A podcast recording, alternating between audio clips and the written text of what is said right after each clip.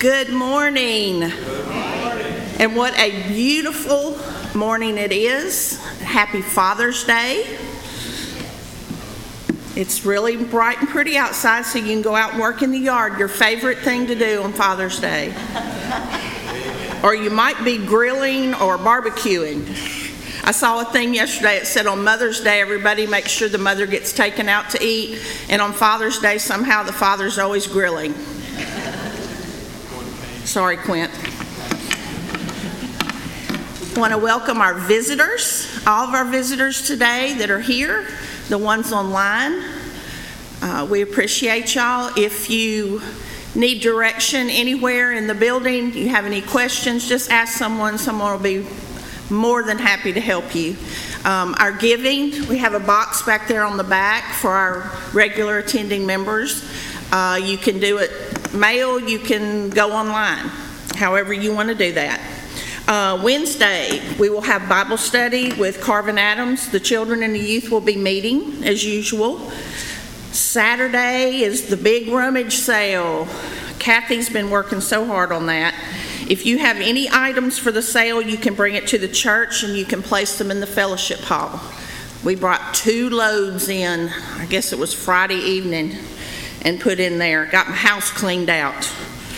So, let's see, next Sunday, Neil Oldham will be with us, and he will be our worship leader.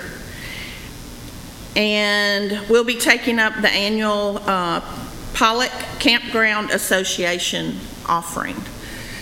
I also have a special thank you here for the postage stamps, those of you that have helped with the postage stamps. This says, to my church family at Cypress Street Church of God, thank you so very much for the generous donations of postage stamps for the card ministry here at the church. It was such a blessing to receive so many stamps to help with this ministry. May God bless each card that goes out. May they encourage and uplift. I am so glad we have such a loving family here. Love and prayers, Mary Crane. I agree with you very much. For Father's Day, I have a little poem that I did not write. God took the strength of a mountain, the majesty of a tree, the warmth of a summer sun, the calm of a quiet sea, the generous soul of nature, the comforting arm of night, the wisdom of the ages, the power of the eagle's flight, the joy of a morning in spring, the faith of a mustard seed, the patience of eternity, and the depth of a family need. Then God combined these qualities as there was nothing more to add. He knew that his masterpiece was complete, and he called it Dad. And I want to say a special thank you and happy Father's Day to all men, whether you are a biological father, a stepfather, or a spiritual father. You all have a role. It takes a village, and unfortunately sometimes our villages are not what we want them to be. And I'm thankful that we have fathers and spiritual people like you to help have a great village for our children and our young people, and I thank you for that. Now let's go to worship in music. If you're able, stand with us this morning. We do have about 4 songs, so if you tire, please feel free to sit down. But the first song is in honor of our fathers. Good, Good Father.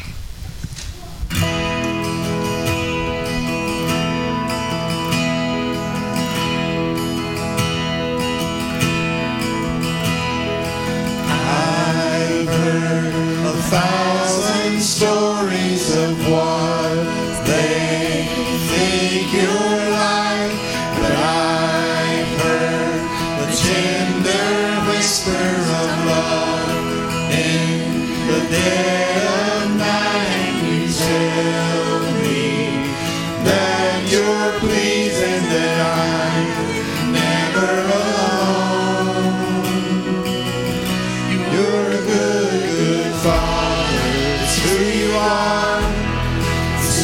you are.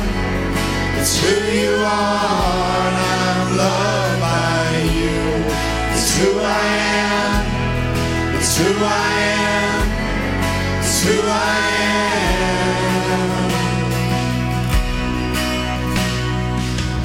I see many searching for answers, far and wide.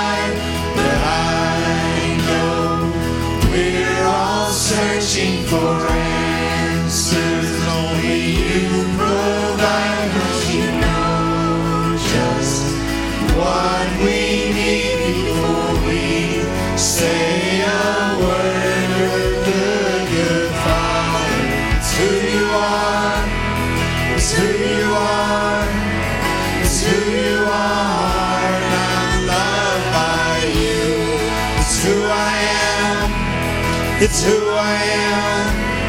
It's who I am. I'm perfect in all of your ways. You are perfect in all of your ways. You are perfect in all of your ways to us. You are perfect in all of your ways.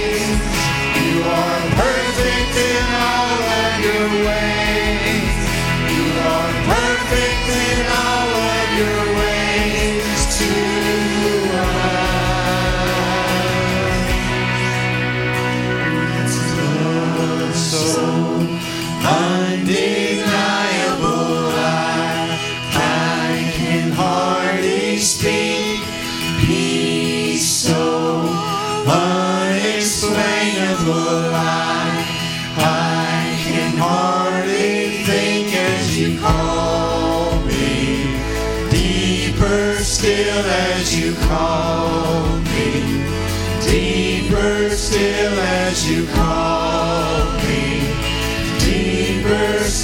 into love, love, love, good Father.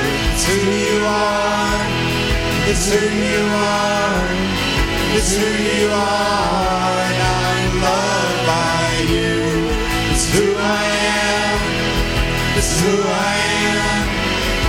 Who I am, good Father. It's who you are. It's who you are. It's who you are, and I'm loved by you. It's who I am. It's who I am. It's who I am, good Father. It's who you are. It's who you are. It's who you are, and I'm loved by you. It's who I am. It's who I am. It's who I am.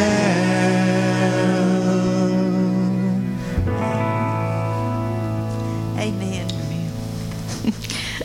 Learning on the everlasting arms. Leaning.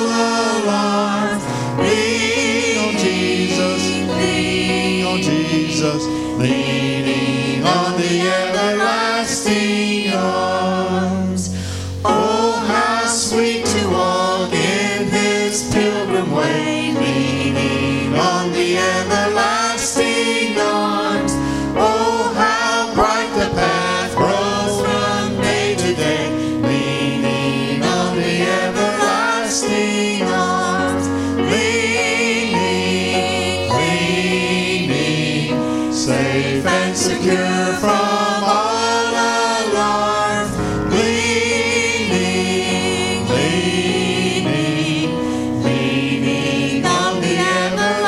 everlasting arms.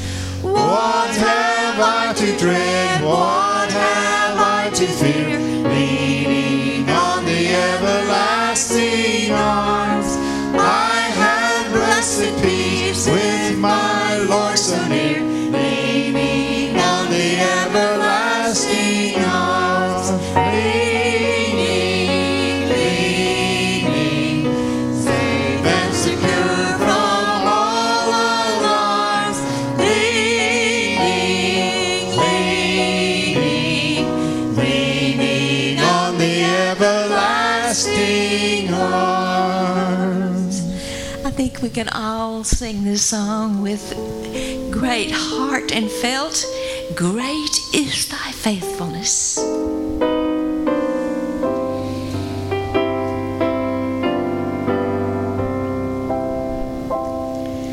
Great is thy faithfulness, O God, my Father.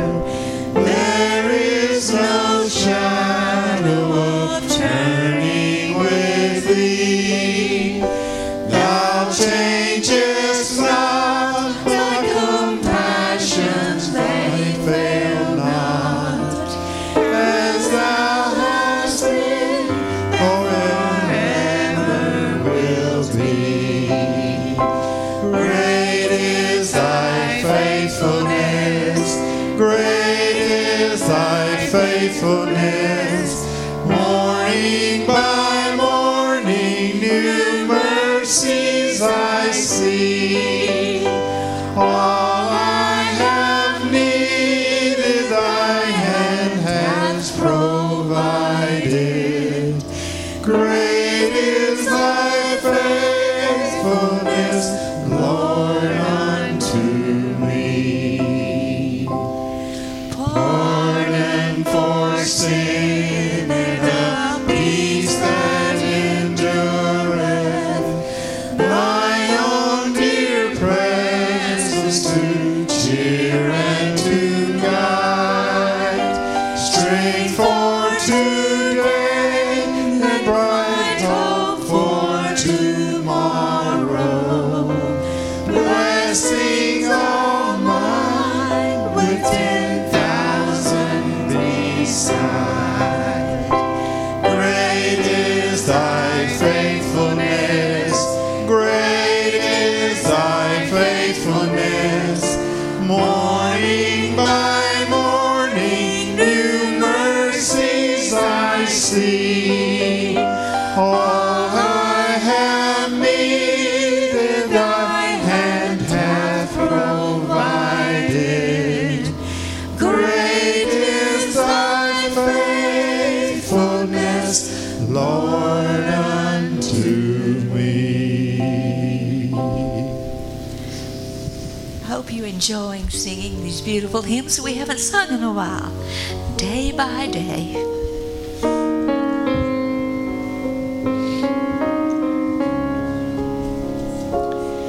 Day by day, and with each passing moment, strength I find to meet my trials here.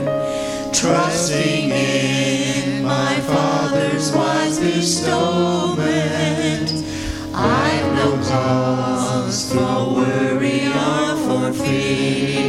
Your blessings are beyond all measure, gives unto each day life's giving best. Loving me is part of pain and pleasure, mingling toil with peace and rest. Help me then in every tribulation, so to trust thy promises, O Lord, that I lose thy faith, sweet consolation, offered me within thy holy word. Help me, Lord, when toil and trouble meeting, ere to take prize from a Father's hand. One by one, the days alone was fleeting, till I reached the promised land. Thank you for your patience. You may be seated. Children, it's time for you to go to your classes now.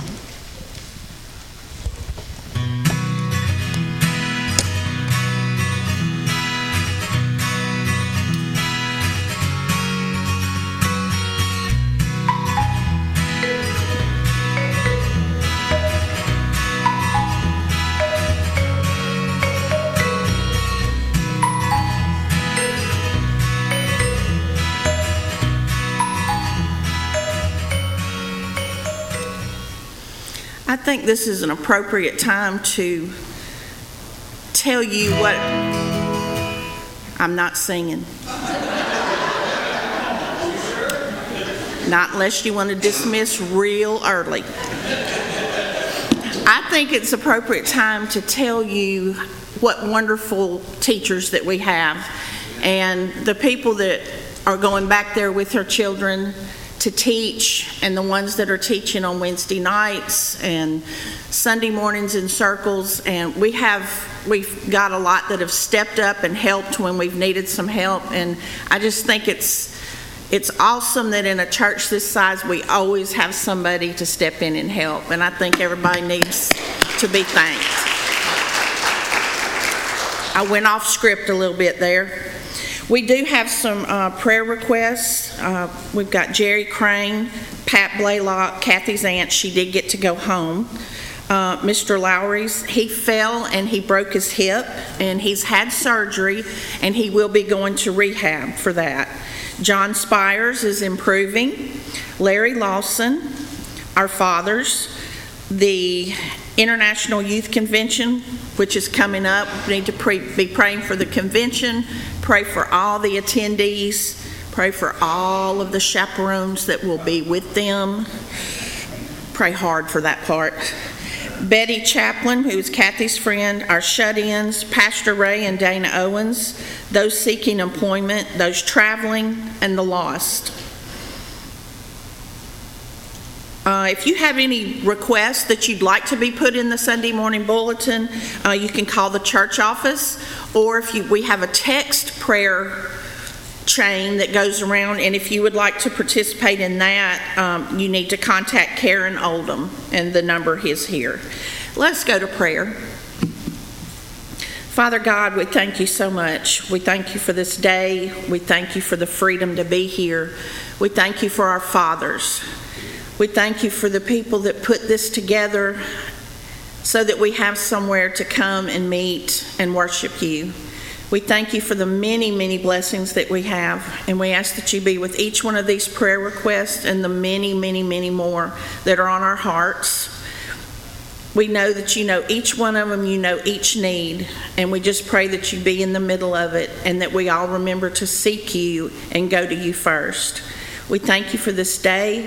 We ask that you open our ears and help us to hear your word. We thank you for Carvin, who is stepping in and bringing us the word. And we know that when he speaks, it's from you. We ask these things and we thank you in Jesus' name. Amen. I think that was your introduction right there in the prayer. Thank you very much. Thank you, Barbara, for that introduction. So good to be with each one of you today. A special blessing upon all of our fathers who are here. I hope this is a very, very special day and that you're able to be with some of your family, hopefully with your kids or grandkids, as we celebrate and honor our fathers. I'm going to do something today I have never done in over 40 years of preaching on a Father's Day or Mother's Day. I'm not speaking about the family. I just felt led to go a different direction. In fact, on Mother's Day, Ray did an excellent sermon on the family. And then as he got into that series of renovating or renewing or restoring our lives, he touched on the family several times. But I just felt led to go in a different direction this morning. I beg your forgiveness and trust that you'll receive something from God's Word. If you please get your Bibles and turn with me to 2 Corinthians chapter 4. 2 Corinthians chapter 4, written by Paul, the great apostle and missionary. In the late 70s, our family were living in Salt Lake City, Utah. And I had the privilege one day, I had to go out to the job site, and I had to go by the airport. And as I got parallel with the airport was on my right to the north, I saw this huge Concorde plane, first one to ever land in Utah. It was coming in for a landing. The Concorde, of course, is not in use anymore, but as I watched this Concorde, it didn't come in nose down, as most planes do. They come in nose down. When they get near the tarmac, they lift up the nose a little, landing on the back wheels, and then letting down the front. This one was coming in at about a 45-degree angle, about like this. But the cockpit on it pivots down so that it's parallel with the ground. It really looked like a big goose or a duck coming in to fly to land. A beautiful scene.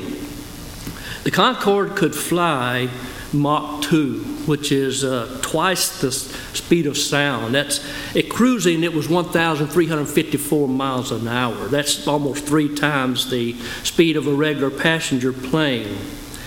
And when it's flying, it's going so fast, there's so much friction on the outside surface of the skin that temperatures will reach 261 degrees Fahrenheit.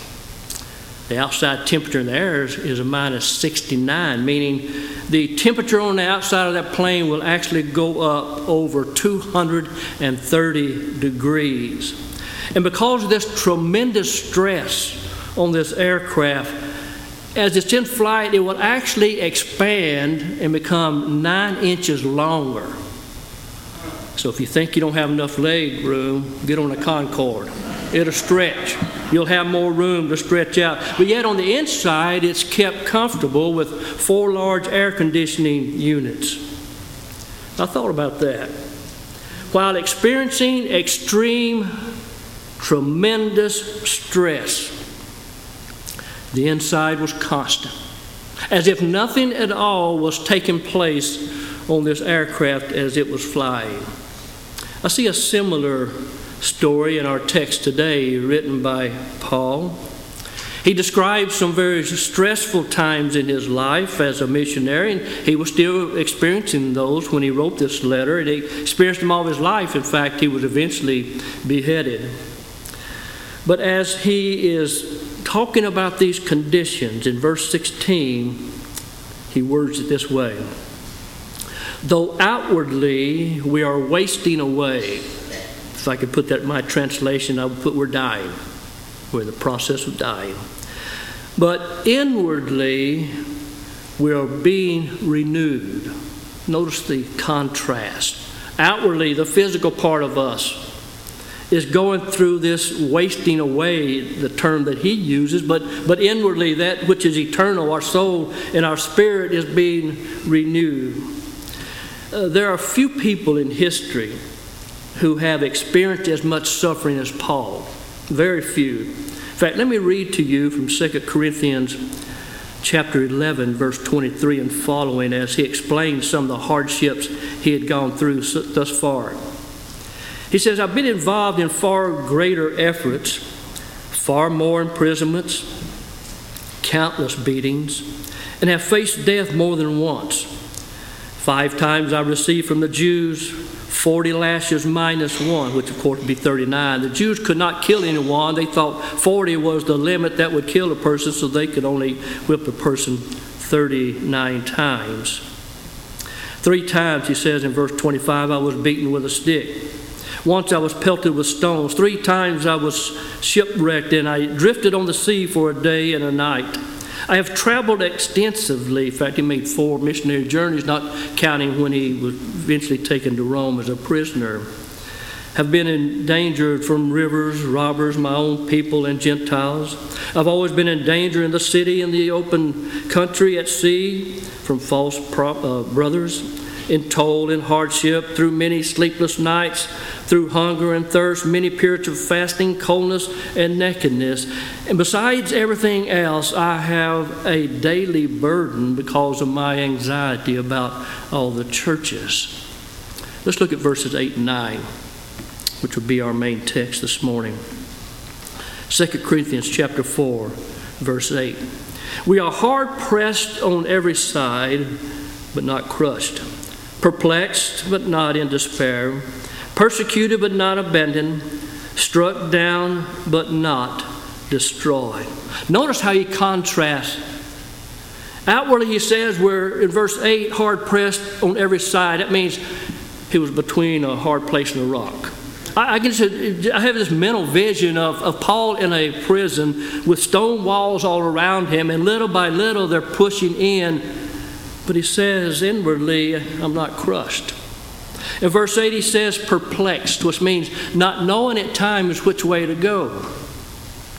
You may recall on his second missionary journey as he was leaving Antioch and going west through the Asia Minor that he wanted to go up into Bithynia to the north, and God said no. Then he tried to go south into Ephesus, and again God said no. So Paul kept traveling west to Troas, and that night he had a vision of a man in Macedonia who said, come over and help us. So convinced that was God's will, he then went to what we know as Philippi and planted the church there. So even the great saint that he was, he did not always know exactly what to do, but he says inwardly, not in despair. Verse 9, he says persecuted, which that was from the Jews and the Gentiles, but he said inwardly, I wasn't abandoned. God never left me. Verse 9, he says, I was struck down, which is a term used when a couple people are wrestling especially, and one is knocked down on the floor and his opponent is about to pin his shoulders down, winning the match. But Paul said, no, I wasn't destroyed. I got up to fight the next battle. And twice in our text, first in verse 4:1 and also in verse 16, he makes this statement. We do not lose heart. We do not faint. We do not get up or give up. We get up and persevere. We go forward. And though he was experiencing all these turmoils, much more than you and I probably will ever experience, he's basically saying there is nothing that's going to defeat me. You and I will have troubles in this life. In fact, Scripture tells us we will. You have already, no doubt, experienced stressful situations. Maybe it's bad health, maybe it's a bad relationship, maybe lack of work. There's 100 things in this life that can be stressful. We probably will not feel the stress maybe that Paul did, but nevertheless, we can continue to go on without losing heart. The American Academy of Family Physicians says this: 2/3 of all office visits to the doctor are prompted by stress-related symptoms. Or Dr. Joel Ekins of the University of Louisville said this, and I quote, "Our mode of life itself, the way we live, is emerging as today's principal cause of illness," end of quote. How is it possible to cope? Well, I see 3 things, especially in life of Paul, that enabled him to go on regardless of how difficult it was. And I'd like to lift these out of the Scripture today and offer them to you as an encouragement. Number 1, Paul did not lose heart, for his faith was in God who has the power to raise the dead. 2 Corinthians chapter 4, verses 14 through 16. We know that the one who raised the Lord Jesus from the dead will also raise us with Jesus and present us with you to himself. All this is for your benefit, so that the grace that is reaching more and more people may cause thanksgiving to overflow to the glory of God. Therefore, we do not lose hope. Did you notice that word in verse 14? We know. We know. He didn't say, I think, or I suppose, I hope. But he was firmly persuaded with full assurance that God raised the dead. He raised Jesus, and as we'll see in a moment, we can look forward to that resurrection also. That became really the foundation of his faith, that God has the ability to raise the dead. Look at number 8. He said that Jesus was raised from the dead. Again, verse 14, we know that the one who raised the Lord Jesus from the dead. There was no doubt in Paul's mind that Jesus was the Messiah, that he was crucified. In fact, he even had what we'd call kind of a vision of him, saw him on the road to Damascus. So Paul knew that the power of God had raised Jesus from the dead. Turn over just a couple pages in your Bible to First Corinthians chapter 15. It's called the resurrection chapter because that's basically all Paul writes about in this chapter, trying to convince the Corinthian church about the resurrection of the dead. The Sadducees taught that there would not be a resurrection. The Pharisees believed it would be, but Paul goes into extreme detail to share with us what it's all about. 1 Corinthians chapter 15, look at verses 3 and 4. For what I received I passed on to you as of first importance, that Christ died for our sins according to the Scriptures, that he was buried, that he was raised on the third day according to Scriptures. Drop down to verse 14 and 15. And if Christ has not been raised, our preaching is useless, and so is our faith. Did you catch that? There is no need of us trying to live the Christian life if we do not believe in the resurrection of Jesus Christ. And that's exactly what he's saying here. Verse 15, more than that, we are found to be false witnesses about God, for we have testified about God that he raised Christ from the dead. But he did not raise him. In fact, that death is not raised. Look at verse 17. And if Christ has not been raised, your faith is futile. You are still in your sin. In other words, we cannot even be forgiven of our sins if we don't believe in the resurrection of Jesus Christ. Look at verse 20. But Christ has indeed been raised from the dead, the first fruits of those who have fallen asleep, meaning the first ones to be raised from the dead after Jesus came upon this earth. So Paul's faith was based on the fact that Jesus was raised from the dead. Now look at what he says about us, item B.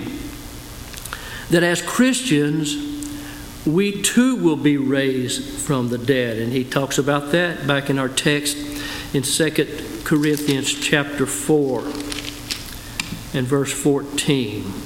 We know that the one who raised the Lord Jesus from the dead will also raise us with Jesus and present us with you, talking to the Corinthians, in his presence. So not only was Paul convinced that Jesus was raised from the dead, he's convinced that once these bodies are completely wasted and have died, that for the saints of Jesus Christ, and we're all as Christians are saints, whether we consider our saints or not, but we also will be raised from the dead. Go back to 1 Corinthians chapter 15 as Paul talks about the saints being raised from the dead. Chapter 15, 1 Corinthians 15, verses 12 and 13. But if it is preached that Christ has been raised from the dead, how can some of you say there is no resurrection of the dead? If there is no resurrection of death, then not even Christ has been raised. In other words, there is a direct relationship between the resurrection of Jesus Christ and the resurrection that we look forward to one day when Christ returns. Look at verse 16. For if the dead are not raised, then Christ has not been raised either. And then verse 19. If only for this life we have hope in Christ, we are to be pitied more than all men. So I understand Paul to be saying that even though I am suffering exteriorly from the pressures, the persecutions, and all the problems of life, even though I know that one day this body will die, it will waste away because of the persecutions I received. Outwardly, it's temporarily. But I know that the one who raised our Lord and Savior Jesus Christ will also raise us. If you read the life of Job, a person who probably did suffer as much as Paul, possibly a little more, even though he wasn't physically persecuted, he was convinced of the resurrection of the righteous. He says, I know that my Redeemer lives, and after my skin has been destroyed, yet in my flesh I will see God. You see, Paul did not lose heart because he had a faith that was unshakable. That enabled him to persevere. That enabled him to receive everything bad that he did in life. That enabled him to cope with all the exterior stresses and troubles in his life. And it can also help us. There's a second reason that I believe that he was successful and did not lose heart. That was, his spirit was strengthened by God each day. Look at verse 16 of our text. Chapter 4 and 16. Therefore we do not lose heart, though outwardly we are wasting away, yet inwardly we're being renewed day by day. Notice the contrast again. He says outwardly, the physical part of man is wasting away. But inwardly, the spiritual part of man is being renewed. How? Day by day. That word renew there means renovate. I guess Ray could have used that in his series on changing the house. Renovated, or revived, or restored, or strengthened. James Hudson Taylor, famous missionary to China, wrote these words, and I quote, "It does not matter how great the pressure is, it only matters where the pressure lies. Whether it comes between you and God, or whether it presses you nearer and nearer to His heart of love." Think about that. When we're going through a difficult time, we will change. Either it'll separate us from God, we'll blame God for all of our problems, or else it will push us closer and closer to God so that we might be renewed by His love and care. So Paul is saying, although I'm suffering, although I'm hard-pressed on every side by the persecution, even at times when I don't know which way to go, even though the body will die, the Spirit will live on and on because it is being renewed by God day and day. Notice the emphasis he puts on that term, day by day. In other words, the strengthening you may have received a couple of weeks ago or even yesterday, it may not be enough to get you through what you'll face tomorrow. It is so important that our spirits and our souls are renewed on a daily basis. And I put in your outline the two, what I consider the most important ways to draw closer to God and allow Him to renew us day by day. And one is private worship daily. Joshua 1:9, the Lord said to Joshua, "Do not let this book of the law," which we would call the Bible, "depart from your mouth. Meditate on it day and night, so that you may be careful to do everything written in it, then you will be prosperous and successful." Notice, renewed day to day. A.W. Tozer, the great preacher, wrote this, and I quote, "Whatever keeps me from the Bible is my enemy, however harmless it may appear to be. Whatever engages my attention when I should be meditating on God and things eternal does injury to my soul. Let the cares of the life crowd out the scriptures from my mind, and I have suffered where I can least afford it. Let me accept anything else instead of the scripture, and I have been cheated and robbed. End of quote. I don't know when your most renewing time is, whether it's in a private situation or whether it's in a public worship with others. For me, it's almost always private. I've had, many different types of devotional books. Back in the 80s, I read everything that Chuck Swindoll wrote. He was a great expository teacher and preacher. And almost every lesson would encourage me and strengthen me. But I admit to you that my most precious devotional times are when I am preparing a sermon or lesson. I had a professor in college who was one of my homiletics teachers. He said, working on a sermon is 10% inspiration and 90% perspiration. It takes a lot of work. If you dig into God's Word, try to apply it first of all to your life and then put it down on paper so you can share it with somebody else. But it's during those times when I'm digging in the Scripture alone, by myself, that God renews my spirit. But there's also that public time as we are here worshiping, studying. And the writer of Hebrews said it this way in the 10th chapter, verse 25. Let us not give up meeting together as some are in the habit of doing, but let us encourage one another, and all the more as you see the day approaching. See, not only do we come together to study God's Word and to thank Him for who He is and what He's done, but we are to be an encouragement one to another.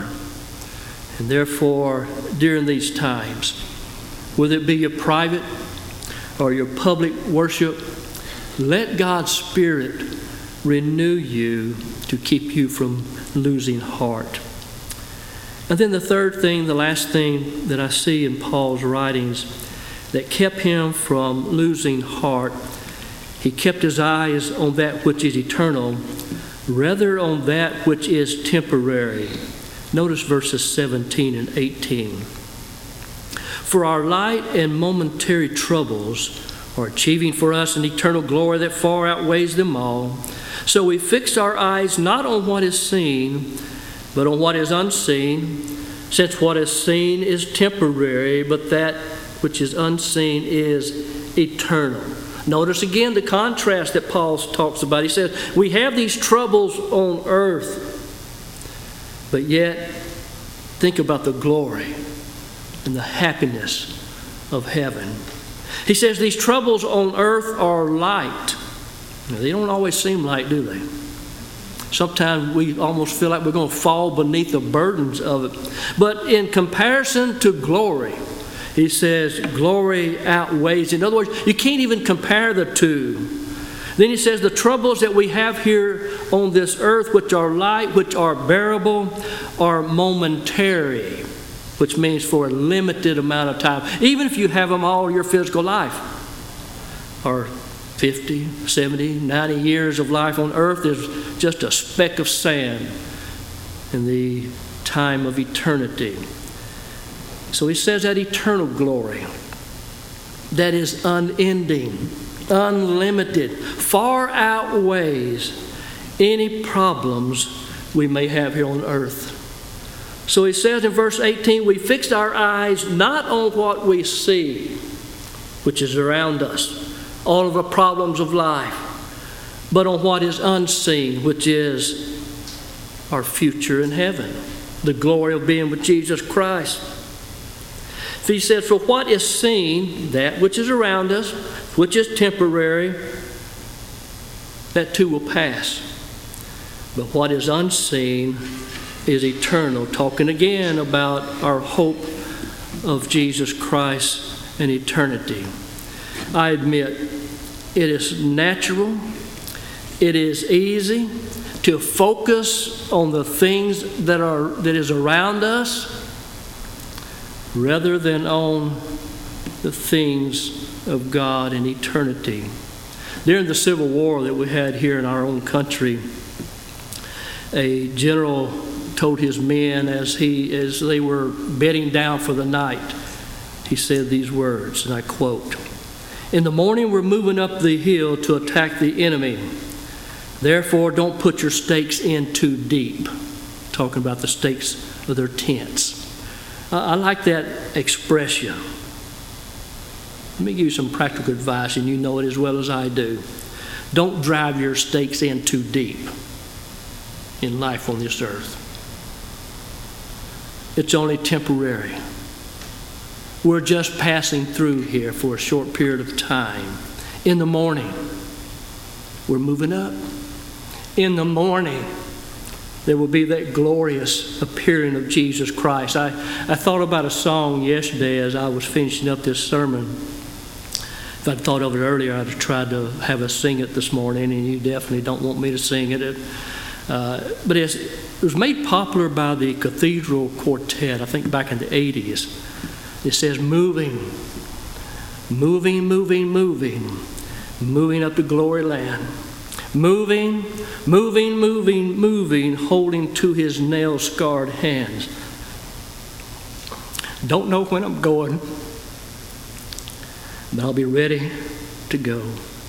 When I get to heaven, I'll know I'll be welcome. You know, I'm just moving, moving, moving, moving up to glory land. As Paul was writing to the Philippians, he said this, "I press on toward the goal to win the prize for which God has called me heavenward in Christ Jesus. Many live as enemies of the cross. Their mind is on earthly things, but our citizenship is in heaven, and we eagerly await a Savior from there, the Lord Jesus Christ, who will transform our bodies so that they will be like his glorious body." In comparison to the eternal home that Jesus Christ has prepared for us, all the troubles of this life can be placed on the point of a needle in comparison. I think I put in your outline something that John MacArthur wrote a few years back. He called it 8 lessons to learn from bad things that happen to us. Number 1, bad things test our faith. 2, they make us rely on God. 3, they remind us of our heavenly hope. 4, they reveal to us what we really love. 5, they teach us obedience. 6, they allow God to show his loving compassion. 7, they prepare us for greater usefulness. And number 8, they equip us better to help others in their suffering. Verses 8 and 9. We are hard-pressed on every side, but not crushed. Perplexed, but not in despair. Persecuted, but not abandoned. Struck down, but not destroyed. I'm going to ask that you bow your heads, that you be in an attitude of prayer as you allow the Holy Spirit to speak to your heart. Perhaps there's someone here today who has really been kicked down. You feel like you've been trampled on. The stresses of what you're going through have been tremendous. And you may, to a certain degree, be suffering physically, emotionally, possibly spiritually. I would encourage you, do not lose heart. We have a God that can raise Jesus. He can also raise us. He will strengthen us day by day, especially as we get into his word and allow his Spirit to speak to us.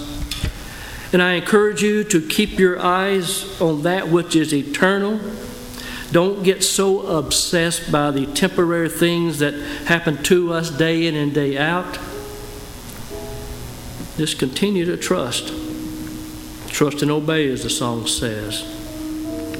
So this morning, if you have any need that you would like for me to pray with you, you can come to these altars. But if you'd like to pray by yourself, you can come to these front pews. Regardless of what your need is, I invite you to come as we stand to sing a few verses of an invitation. Won't you stand with us?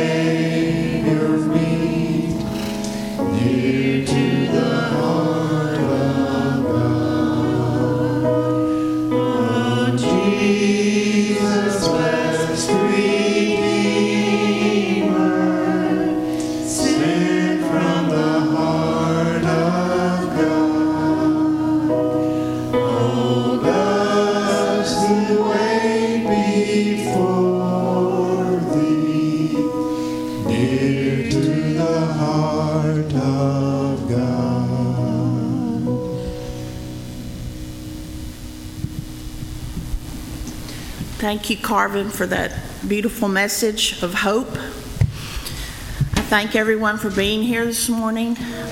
Once again, it's Father's Day, and we have some goodies in the back. All the men,